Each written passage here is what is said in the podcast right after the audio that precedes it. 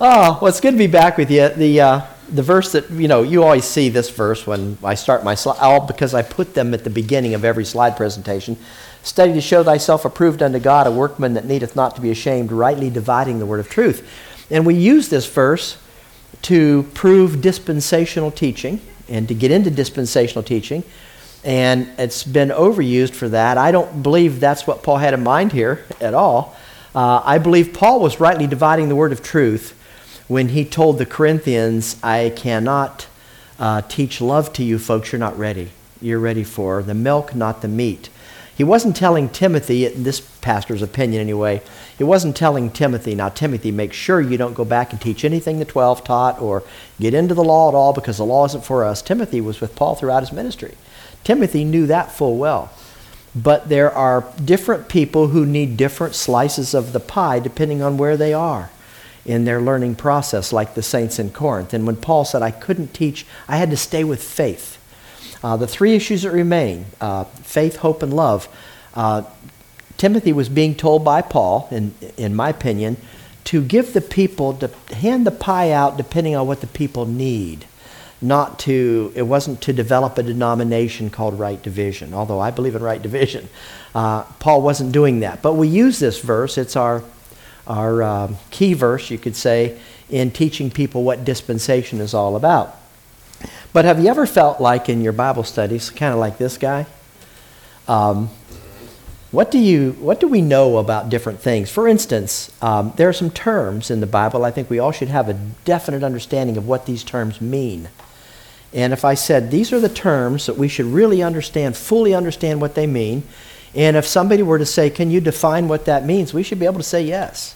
Because if we don't know what these terms mean, we can get really mixed up. For instance, how many arguments have taken place over when did the body of Christ begin? Who's in the body of Christ? You remember the argument years ago of 12 in, 12 out? And people were dividing over that issue. Um, when did the dispensation of grace begin? Are they the same thing? Um, so when did the church today begin? Is a great question. Uh, what church? How many churches? So we need to study some of these things out just so we know where they are. Um, for instance, here are some Bible terms to understand. And if you just look at those very quickly, uh, how many could you define? I know what that means. I understand that fully. Dispensation, redemption, propitiation, imputation, reconciliation. Um, justification, sanctification, gospel. Is there only one gospel in the Word of God? Or is there only one person who is a central focus of every gospel that's in the Word of God? Uh, those are things to understand. Uh, did Paul and Peter teach the same gospel? Now, most in, in the area of right division would say no, they didn't teach the same gospel, but I'm here to tell you they did teach the same gospel, but it wasn't the gospel of Christ because Peter taught a different one. Peter taught the gospel of Christ later on, which I'll prove to you. Um, elect, what does that mean? Who are the elect? You know, the, the argument between the Arminian side and the Calvinist side, uh, or, you know, there's, there's, there's a sovereignty, as they call it. Uh, one church. How many churches? Well, Paul said there's, you know, one body in Ephesians. What is that? Uh, one Spirit, one hope, one Lord, one faith, one baptism, one God and Father of all. So these are areas of the Bible we need to understand. When you get into the, the first one, dispensation, you learn some things about communion and prayer and uh, issues like that. Baptism, communion, prayer, all fit within the dispensational cornerstone. Can everybody hear me okay? I don't know if that's what you went up to do or not. Okay. Uh, so let's look at dispensation. And we'll take these terms uh, over the weeks, we'll take these terms um, one at a time and define them. But uh, dispensation is the Greek word oikonomia. Now, you can hear an English word in that, can't you? Oikonomia. It's the word economy. We get our word economy in English from the Greek oikonomia. And it means the house rules governing something. For instance, um, there are different economies. We think of, of money when we think of eco- the word economy, so let's look at it in that respect for a moment. There was a time when the barter system was in place. That was how people dealt. They bartered their goods. One you know, if you, you need a dozen eggs, well, I've got the chickens, but I happen to need some sausage, so uh, maybe deer sausage, if you have venison, whatever. They bartered. Then there was a command or government governed economy. Uh, we know what that is, where the government decides, a committee decides what's going to be, um, what's going to be planted, what's going to be sold, who's going to buy it, how much the price will be. There's a market governed economy. What would we call that? Well, that's capitalism, where the market decides the price and how much is produced. And then there's a mixed economy. Um, we kind of have a mixed economy today. But the idea is not which is best. The idea is they're different. They're different economies, different ways of doing business, we could say, or governing and administration. Uh, there are different economies when it comes to the Word of God. There was a conscience economy before the law was ever handed down. Now, the law is called the Old Testament. Uh, the Old Testament, the word testament, uh, has to do with the law program. A testament is the law program. So, how much of your Bible has nothing to do with the Old Testament? How much of your Bible prior, I should say, to Paul has nothing to do with the Old Testament? How about before God called out Abraham? The first 11 chapters of your Bible are before any program with Abraham or any law. In fact, more than that. So we would legitimately say that's pre Old Testament, even though the publishing houses put Old Testament, New Testament. So we divide the Bible without knowing the difference. We divide the Bible into Old Testament, New Testament in our minds. And we say, well, the Old Testament was for the Jews, the New Testament's for us. That's, that's common teaching. Old Testament for the Jews, New Testament for us. But Genesis, a lot, a lot of the first part of Genesis is pre Old Testament uh, because the law wasn't handed down in the first part of Genesis. God was dealing ev- with everybody alike according to their consciences. We know that went south, didn't it? As every man was doing what was right in his own eyes, and they were worshiping idols, and when they knew God, they didn't want to retain him in their thoughts. So God called out one man, Abram, through which he would form a nation of 12 tribes. And through that one man and to that nation, God would give the law. So there's a different economy. Now, God was dealing with everybody according to a law program that He had established. But He only put Israel under that law program. He never put any other nation under that law program. But Israel were the people that thought they could perform sufficiently to be righteous in God's mind. So they were the strict keepers. They were called Pharisees. The strictest sect of law keepers were the Pharisees. And God gave them the law not to show them how to be good and how to earn his favor, but to prove to them they could never do it. The law wasn't given to make anybody good, it was given to prove all people have a sin nature and all people are rebellious. How many are good according to Paul? None good, not even one. So the law was given to prove to mankind that when we give the law, when God gives the law, to the most strict performers you could ever find in the world, they couldn't keep it. Not one of them could keep it. Not a single Jew could ever keep it. By the works of the law, there shall how many be justified, according to Paul? So, the law proved all mankind lack righteousness. And it's not righteousness by law keeping, it's righteousness that's necessary that compares to God's righteousness. He doesn't grade on a curve.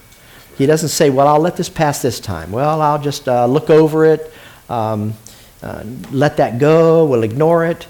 Um, he shows mercy to whom he'll show mercy under the law program. He'd be gracious to whom he'd be gracious. But according to God, every little minor flaw in a person needs to be punished. Every single, the smallest thing in your mind you could ever do that was wrong was worthy of hell. And so God had to take care of that issue for everybody, not just for one or two, but for everybody.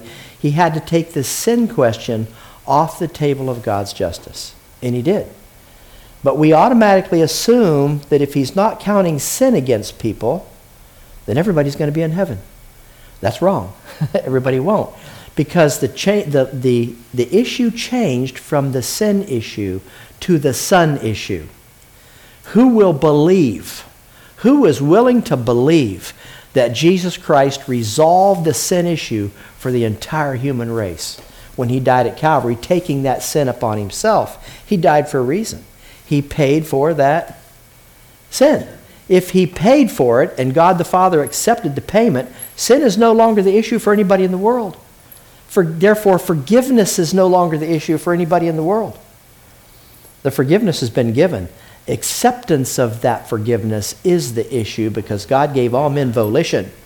So every man has a responsibility to either accept what Christ did as being sufficient where his sins are concerned or not accept it. So hell will be full, but not of people paying for the sins Christ already paid for. Hell will be full of people who've rejected the fact that Christ paid for them. So there's only one way to go to hell. It's not a, a wide as the way that, uh, that leads to, to hell. It's only one way to go to hell. That's to reject what Christ did for your sins at Calvary, what he accomplished when he died for them. Because there are a lot of people that believe that he died for them and was buried and rose again, but he didn't accomplish anything when he died for them. And that's not true. He accomplished something major when he died for them. He took them off of the table of God's justice. So hell will be full of people who reject that Christ died. They refuse to accept that Christ died for their sins. The Jews refused to accept that early on uh, because they didn't want to give up their sacrificial system. That was their forgiveness system. And they'd had that for 1,500 years. If you had a way to be forgiven for your sins in the mind of Almighty God, and you've been under that way for 1,500 years, how willing would you be to give that up if somebody came along and said, You don't have to do that anymore? Forget going to the temple with your sacrifices and forget offering your sacrifices for your forgiveness. That's no longer the way. Just trust that Christ became the greater sacrifice and the forgiveness system is finished. Well, the Jews weren't willing to do that. They wanted to hang on to that, which is what the book of Hebrews is trying to teach them. Christ is the greater sacrifice. You don't need sacrifices anymore. You don't need forgiveness anymore. We still need forgiveness on an earthly level, person to person. And so we forgive, but we're willing to forgive people who meet our criteria for forgiveness, aren't we? Uh, if you're good to me, if I like you, if you come to me and apologize and tell me how sorry you are and you'll never do that again, then maybe I'll forgive you for what you've done. And we'll forgive people we love a lot faster than we will people we don't love.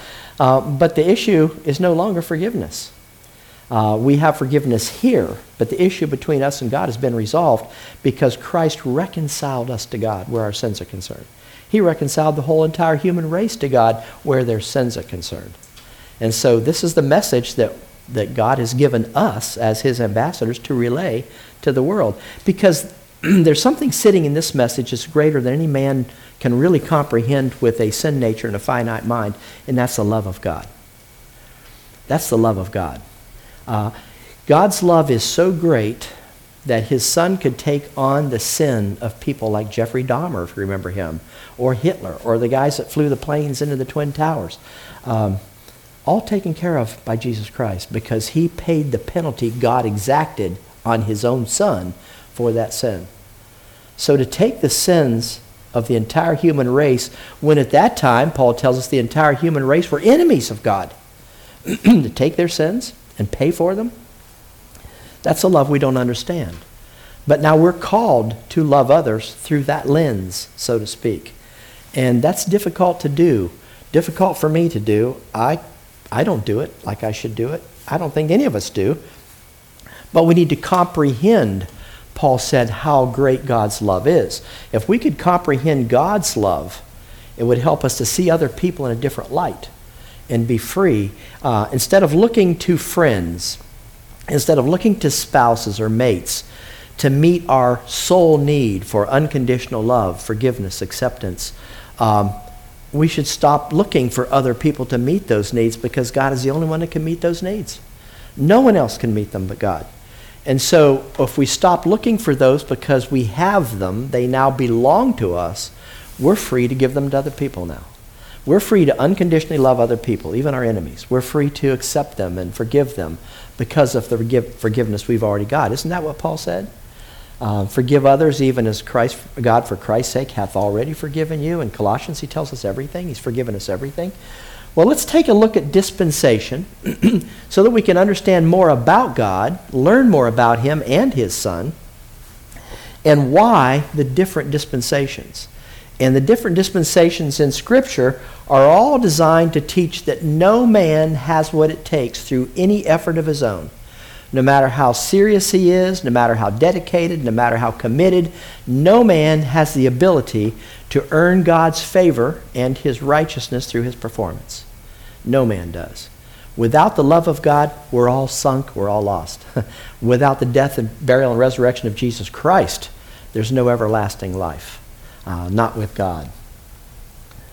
So let's go ahead and move it forward if we can. Economia simply means the administration of something, uh, the manner in which God is dealing with mankind. And while God never changes, He's the same yesterday, today, and forevermore, He'll always be the same in those attributes that make Him God. God can't change. But He has indeed changed in the manner in which He has dealt with man throughout the ages. We're not building arks. I think you were taught that probably last week or so. Um, you know, you can prove that God has dealt differently with mankind throughout, throughout the ages of history. Um, so think of a dispensation as the way that God has dealt with man. There's only two dispensations we need to really concern ourselves with thoroughly, and that's the difference in the dispensation of law and the dispensation of grace. We need to really understand that, that distinction. So we know that there was a time, you got Adam back there, before the law was given. That would be pre Old Testament. Then you've got Abraham, Isaac, and Jacob. Jacob's name was changed to Israel in Israel, the man Israel had 12 sons, and they became the 12 tribes of Israel. And God began dealing with a nation. And He gave them patriarchs, judges, kings, prophets. He gave them John, the forerunner of Christ, to teach them about how the law wouldn't work for them and how they didn't measure up. We often think Christ came to teach Israel what to do to earn God's favor. He didn't come to do that at all. Christ did ne- never came to teach about his death, burial, and resurrection. He came to teach Israel that they were not obeying the law they sworn they could uphold perfectly and consistently. His purpose for Israel is to show them, you're coming short, you're coming short, you're not measuring up. Oh, you're asking how many times you should forgive? Uh, and you're, you, you're, you forgave seven times and you think that's sufficient? Christ came to prove there was no fruit of righteousness on the fig tree nation. That's what he came to do. so, but now we need to be careful not to say, well, we can't look at anything that's in red in our Bibles and ignore those words. Because uh, we don't listen to Jesus. We don't follow Jesus after his earthly ministry. Uh, yes, we do, in many areas. Paul said, Follow me in the manner in which I follow Christ. Well, Paul followed Christ for, according to his heavenly ministry, didn't he? But Christ said many things in his earthly ministry that tie in to his heavenly ministry. And we'll look at that. Um, then we have a grace dispensation of grace.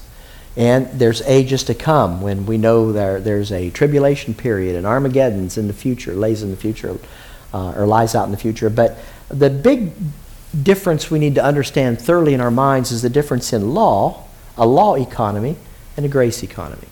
So let's take a quick look at the law economy. The law economy is a national economy. Why do I call it a national economy? Because God never put any Gentile under the law. Unless you were living with a Jew and were converting to Judaism, you weren't under the law. But if you were living in the home of a Jew, you had to follow the practices the Jews had to follow, and you became a part of that, we could say, a proselyte to, to Judaism. And so somebody living with a Jew, their hired hands, their hired help, they had to be circumcised. The males had to be circumcised the same way, way that Israel did because they could be numbered with the nation.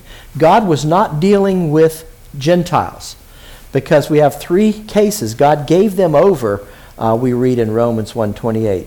So the Gentiles, which everybody was before the nation Israel was, uh, was formed through a man taken out of the Gentiles, um, that program is no longer in existence. Is conscience still there? Yes. But consciences can be improperly programmed today. Consciences can be scarred, uh, the Bible tells us. So we don't strictly go with conscience today. We have to use the Word of God to validate what our conscience might be telling us. But then God called Abram out and began a national economy. He wasn't dealing with Gentiles any longer which is why Christ, when he came, looked at that Syrophoenician or Gentile lady and said, It's not appropriate to cast the bread belonging to the children the children of Israel to the dogs because God was no longer dealing with Gentiles unless they came to him through Judaism, unless they proselyted to Judaism and became numbered with the people of God, which was the nation Israel. So think of that law program and the 12 tribes of Israel put under that law as a national economy. God was dealing with a nation. Now, yes, there were individuals within that nation, but it's a national dealing. So who would God, who would we deal with today if, for instance, and I think I mentioned this earlier, if Russia decided they wanted to, to deal with U.S., would they come to your house or my house to do that dealing? They go to our leadership, wouldn't they? Those who represent us. And who represented Israel under the law program? Who was the representative? Who was Israel's leadership? Her political and religious leadership was one and the same. And it was the priesthood. So God was dealing with the priesthood of Israel, believe it or not, we can show that, which is why the miracles were done right there in the, in the temple, right at the door of the temple. Uh, three major miracles, so the priesthood could see what was happening. But it was a priesthood who always rejected Christ and Paul. it was a priesthood, uh, their political religious leadership that wanted Christ dead and wanted Paul dead. Uh, so we're looking at this fig tree nation, and they're called the fig tree nation because uh, the figs were used by Adam and Eve to cover themselves, remember? So they could appear righteous before God. They covered themselves with fig leaves. Did the fig leaves work? They had to be clothed with the skins of their sacrifice. Fig leaves represent man's attempt at righteousness through his performance. That's fig leaf. That's what it represents. So God was dealing with the fig tree nation because when He gave them that law, they said they could do it. Let's take a look. Now, we're not looking at the Gentiles, we're not looking at the grace. We're only looking at God's program with Israel. So let's see if we can get this to work. And what nation, go back to that again, and what nation is there so great that hath statutes and judgments so righteous as all this law which I set before you this day? Moses told Israel in Deuteronomy chapter 4, verse 8. There's nothing wrong with the law. It was given to prove man's inability. Uh, grace was given uh, that, or the law was given that sin would do what? Abound or decrease? Abate. Abound. So the law gave man's sin nature inside him, and we all have it, a reason to rebel. Don't walk on the grass. Don't sit on the table. Don't touch the wet paint. Um, that's how God hardened Pharaoh's heart. Let my people go. Well, he didn't cause Pharaoh not to be able to believe. He didn't harden his heart and say, I'm not, you, I know you want to believe in me, but I'm going to harden your heart so you can't. That's not what that's about. He gave Pharaoh's sin nature something by which Pharaoh would rebel. Let my people go. Now, what did God know was in Pharaoh's heart when he said that, that would cause Pharaoh to harden his heart against God's command? It was a command to let the people go, and he knew Pharaoh didn't want to do that. So he hardened his heart by giving him a giving his sin nature a command, and Pharaoh stiffened up against that command. Now, so don't look at it like he hardened Pharaoh's heart. Pharaoh, poor old Pharaoh wanted to believe in the worst way, but God just wouldn't let him. That's not how he hardened his heart. Um, so God put Israel under law, and he made, us, made them some promises in the administration of the law. He made Israel some promises. Look at his national proposal. This isn't a proposal to an individual, it's a proposal to a nation as a whole. Now, therefore, largest two letter word you'll ever find in your Bible if. Conditional. If ye. Did he say if you personally, or is this plural? If ye as a nation will obey my voice indeed and keep my law. That's the same word as covenant then ye as a nation shall be a peculiar treasure unto me above all people. For all the earth is mine, and ye as a nation shall be unto me a kingdom of priests and a holy nation. These are the words which thou shalt speak unto the children of Israel and the Gentiles later on. or was this Israel? Only Israel. So we can't go back under the law. The law should never be the governor of our liberty today. Never use the law to govern what you allow yourself to do and not to do. That's legalism. Love is the governor of our actions today and our thoughts. Love, we're to use love to govern our activity with others today, never law. So Israel was made a promise. Did you read heaven or hell into there, or did you read that they could be a nation above all the nations? This is a national promise about them being elevated to a position above the Gentiles, a nation above all nations, the nation Israel, and under the nation Israel would be the Gentiles. And if you wanted to come to God, you better proselyte to Judaism or come through the nation Israel's uh, relationship with God. Now, look at the offer. Exodus 24 7. And he took the book of the covenant and read in the audience as Moses, read in the audience of the people, and they said, All that the Lord hath said will we do and be obedient.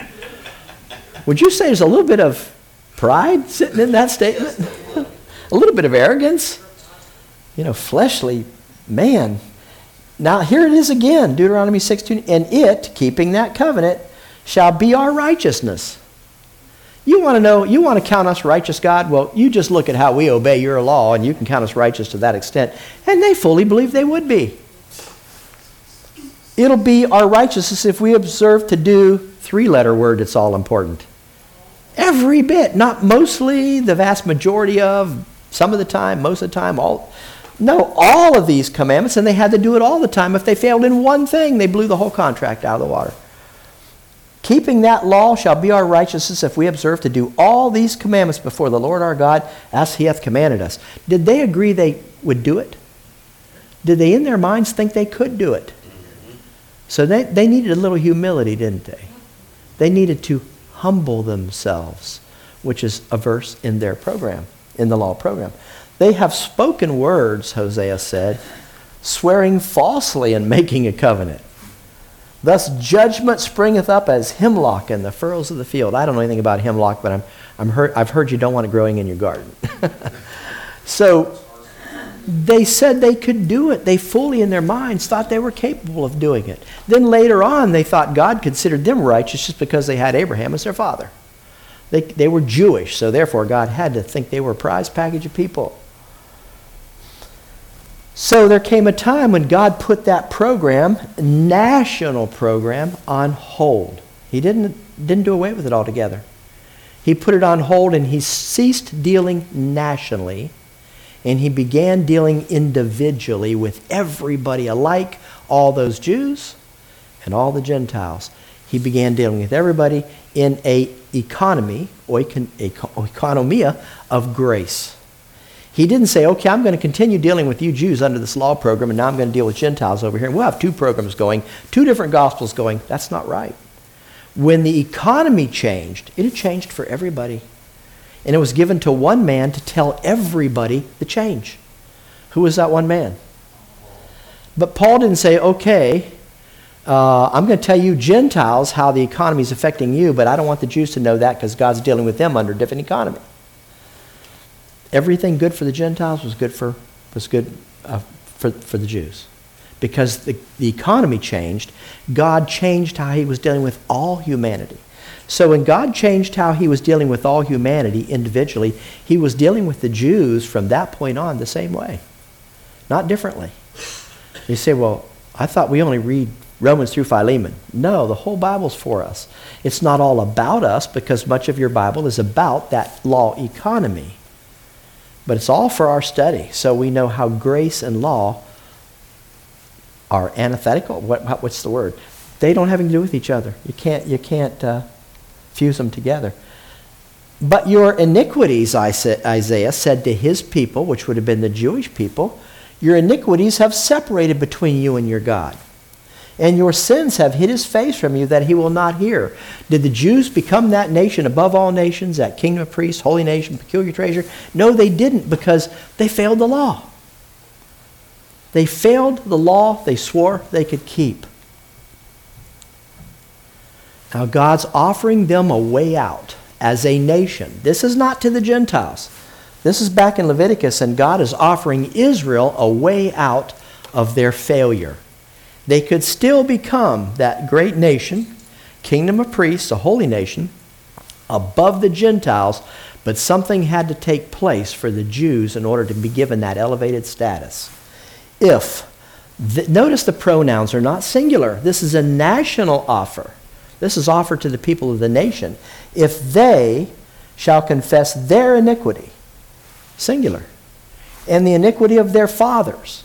Now, if you had to confess your father's sins in order to be right with God, how many would you remember or know about to confess? This isn't about you. This isn't about confessing individual sins. This is about a singular iniquity with their singular trespass.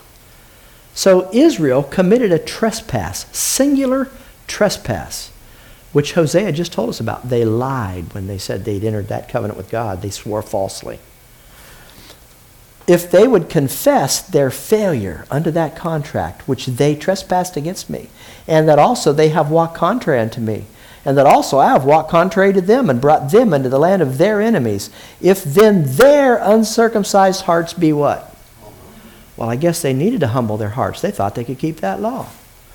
If they would confess that they failed the law, then will I remember my covenant with Jacob, also my covenant with Isaac, and also my covenant with Abraham. Will I remember, and I will remember the land.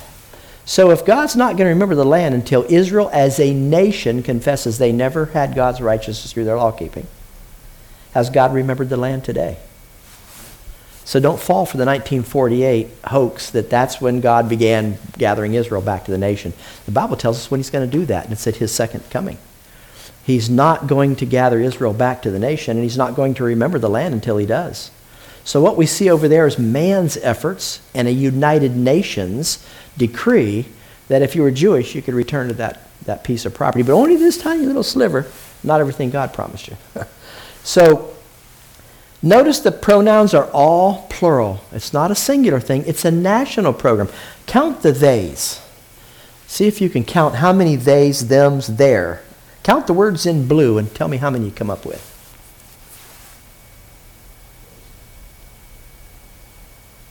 Anybody got an answer yet? How many? 12. Isn't that amazing that there are 12 theirs and thems in that statement? And this is what people who study numerology say is the figure of government in Scripture 12. But 12 has to do with God's program with Israel thoroughly. Uh, as an example of that, oh, you already did that. Oh, what's going on? Oh, Israel's national program is full of 12s. 12th chapter of Genesis came the call of Abram. How many patriarchs from Seth to Noah? 12. How many patriarchs from Shem to Jacob? 12. How many sons of Jacob? How many tribes of Israel? How many judges raised to deliver Israel? How many years old was Jesus when he went into the temple and confounded those with their doctorate degrees in the law? It was 12 years of age. How many foundations of the New Jerusalem?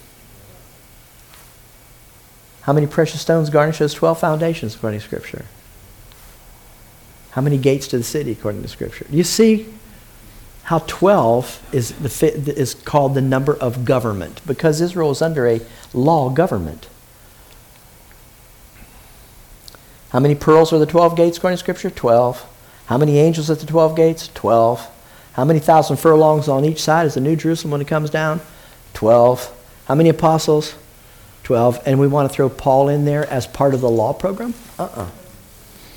Uh, Paul was born under that law program, but then God showed Paul a new way, and Paul was committed to committed to Paul a dispensation or an economy of grace to reveal to how many men, to make how many men see, now, how, how come we sometimes in our thinking think, well, Paul was committed to make us see it and all the people from him forward, but he wasn't told to make Peter, James, and John see it because they were under that law program. He was told to make how many men see the fellowship or the uh, koinonia of the mystery? All people.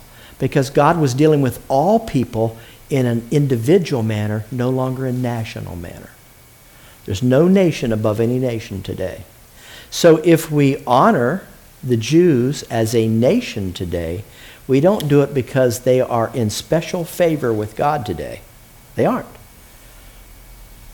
They're cast down to the level of the Gentiles so that God could raise us all up according to a new economy. But we will protect them because they are a valuable ally of the U.S. today. But we don't consider them uh, special in the eyes of God because they're living in Israel and they're Jewish. They're atheist atheistic for the most part in, in, uh, in, Jew, in, in Israel today. They refuse to believe Christ was ever the Messiah. So it isn't the Jews that are in the land that are God's nation, Israel, when he begins to deal nationally. He'll call those people into the land uh, at his return, according to Scripture. Well, this thing's not really working like it should. Oh, how many thrones?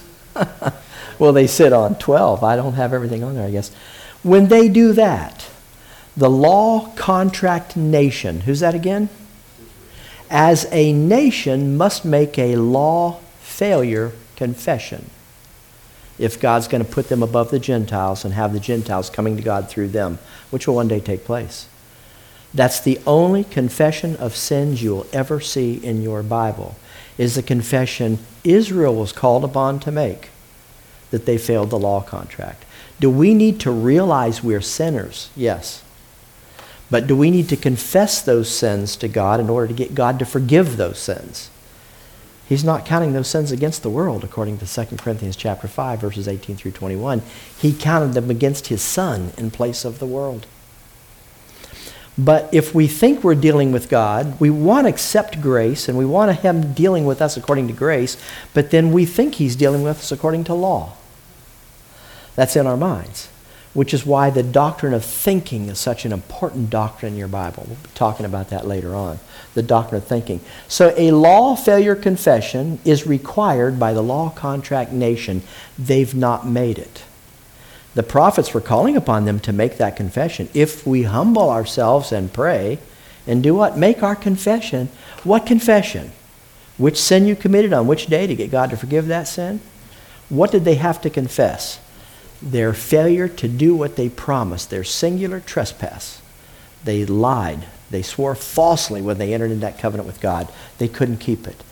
Now, watch the confession being made and tell me which sin is being confessed because it's not about sins being confessed, it's about their failure to keep the law. Nehemiah is making that confession. Let thine ear now be attentive in his prayer to God, and thine eyes open that thou mayest hear the prayer of thy servant, which I pray before thee now, day and night, for whom? The children of Israel, thy servants, and confess the sins of the children of Israel, which we have sinned against thee. Both I and my father's house have sinned. That's a confession they had sinned. They didn't think they had sinned because they thought they were keeping the law. So their confession was, we didn't keep that contract. We never kept it. We haven't kept it since day one, and our fathers haven't kept it. This is the how you can confess your father's sins. I ha- if I was under the law, I'd say, I've never kept that law perfectly, consistently, the way you gave me to keep it to be righteous. And my father didn't, and no one in Israel's ever kept it. That's the confession God's looking for from his nation. The psalmist made it. Notice he didn't say I. What's he say? We. He's talking about the nation. We have sinned with our fathers, along with our fathers. We have committed iniquity. We have done wickedly. You see how it's a national confession? Jeremiah starts out with what word? We acknowledge, O Lord, our wickedness and the iniquity of our fathers, for we have sinned against thee. We didn't keep that law contract, and we swore we could. The crown has fallen from our head. Woe unto us that we have sinned. You see how it's a national confession? Daniel makes the same confession. And I prayed unto the Lord my God and made my confession. Here's the confession. And said, O Lord, the great and dreadful God, keeping the covenant and mercy to them that love him and to them that keep his commandments, we, as a nation, have sinned and have committed iniquity and have done wickedly and have rebelled, even by, here it is, departing from thy precepts and from thy judgments. And they said they could keep every one. And yea, all Israel have transgressed thy law. This is the only confession of sins you're going to find in your Bible. Realizing you're a sinner and confessing those sins to get forgiveness for those sins is a different issue altogether. There is still a national confession to be made and a national forgiveness to be obtained. And that's a national forgiveness so they can be put above the Gentiles. And the Gentiles can flock to them to learn about God. All Israel have transgressed thy law, even by departing the covenant, that they might not obey thy voice. Therefore, the curse is poured upon us, and the oath that is written in the law of Moses, the servant of God, because we, as a nation, have sinned against him. You see what the law contract is all about? And God wants that confession by the law contract nation. If we, now First John, this is a verse we also often take as being about us, don't we? This isn't about us. John is speaking to his people, 12 tribes scattered abroad. If we, Israel, say that we have no sin, we deceive ourselves, and the truth is not in us. If we, Israel, confess our sins, he is faithful and just to forgive our sins and to cleanse us, Israel, from all unrighteousness. You see why it's important to see who that letter is written to? And it doesn't have your name on it or your address on it. Did John know the mystery? And did he know about what Paul was teaching? Yes, he did.